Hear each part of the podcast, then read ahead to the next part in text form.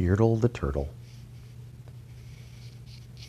On the faraway island of Sala-ma-Sond, Yertle the Turtle was king of the pond. A nice little pond. It was clean. It was neat. The water was warm. There was plenty to eat. The turtles had everything turtles might need, and they were all happy, quite happy indeed. They were, until Yertle, the king of them all, decided the kingdom he ruled was too small.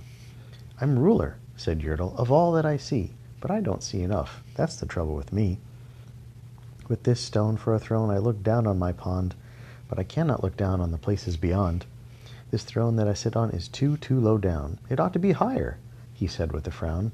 If I could sit high, how much greater I'd be. What a king! I'd be ruler of all that I see. So Yertle the Turtle King lifted his hand, and Yertle the Turtle King gave a command. He ordered nine turtles to swim to his stone, and using these turtles, he built a new throne. He made each turtle stand on another one's back, and he piled them all up in a nine turtle stack. And then Yertle climbed up. He sat down on the pile. What a wonderful view! He could see most a mile. All mine! Yertle cried. Oh, the things I now rule! I'm the king of a cow, and I'm the king of a mule. I'm the king of a house, and what's more, beyond that, I'm the king of a blueberry bush and a cat. I'm Yertle the Turtle. Oh, marvelous me! For I am the ruler of all that I see. And all through the morning he sat up there high, saying over and over, A great king am I, until long about noon. Then he heard a faint sigh. What's that? snapped the king, and he looked down the stack, and he saw at the bottom a turtle named Mac, just a part of his throne, and this plain little turtle looked up and he said, Beg your pardon, King Yertle. I've pains in my back and my shoulders and knees. How long must we stand here, your majesty, please? Silence! The king of the turtles barked back, I'm king, and you're only a turtle named Mac. You stay in your place while I sit here and rule. I'm the king of a cow, and I'm the king of a mule. I'm the king of a house, and a bush, and a cat. But that isn't all. I'll do better than that. My throne shall be higher, his royal voice thundered. So pile up more turtles. I want about two hundred. Turtles, more turtles, he bellowed and brayed, and the turtles way down in the pond were afraid. They trembled, they shook, but they came, they obeyed. From all over the pond they came swimming by dozens, whole families of turtles, with uncles and cousins, and all of them stepped on the head of poor Mac.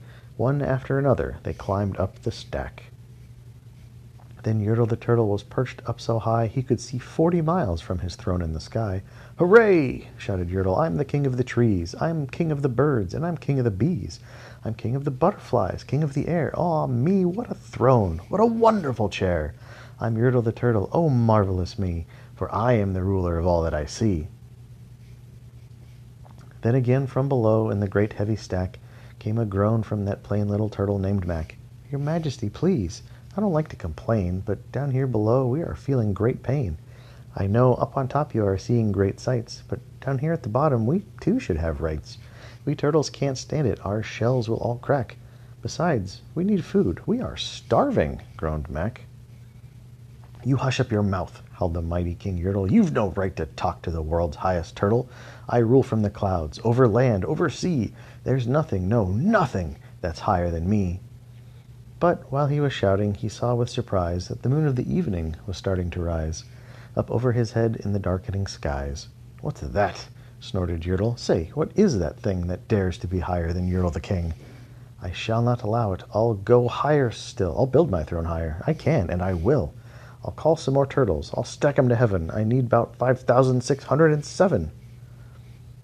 But as Yertle the Turtle King lifted his hand and started to order and give the command, that plain little turtle below in the stack, that plain little turtle whose name was just Mac, decided he'd taken enough. And he had. And that plain little lad got a little bit mad.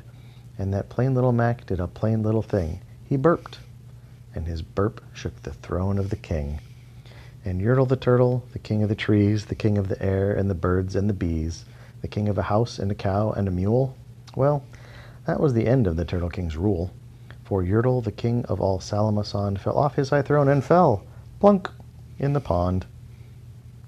And today the great Yertle, that marvelous he, is king of the mud. That is all he can see. And the turtles, of course, all the turtles are free, as turtles and, maybe, all creatures should be.